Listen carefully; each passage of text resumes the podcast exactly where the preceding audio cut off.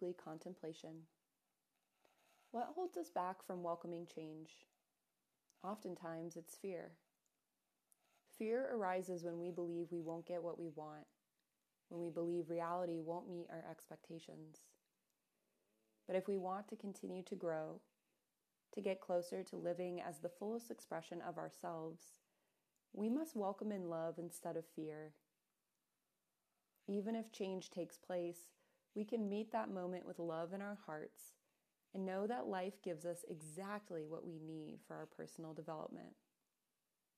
As you move through your week, I invite you to allow love to be present, whether that's a feeling in the body, a thought that reminds you of love, or just a general sense of feeling loved. Notice how it feels to be present with love today. I'm Alexis, and this is your weekly contemplation.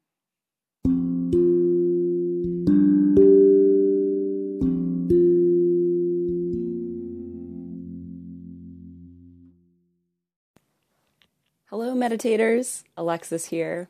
I wanted to thank all of you for tuning in to Wild Blue Yonder Meditations. I hope these practices support you in your daily health and wellness. I love knowing that these practices are available to anyone who needs them. But if you're so inclined, consider becoming a monthly patron of Wild Blue Yonder Meditations.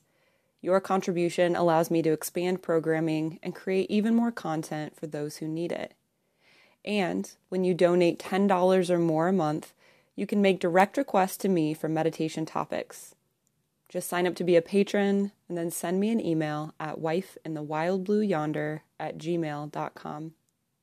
Thanks again for your support, and I look forward to meditating with you again.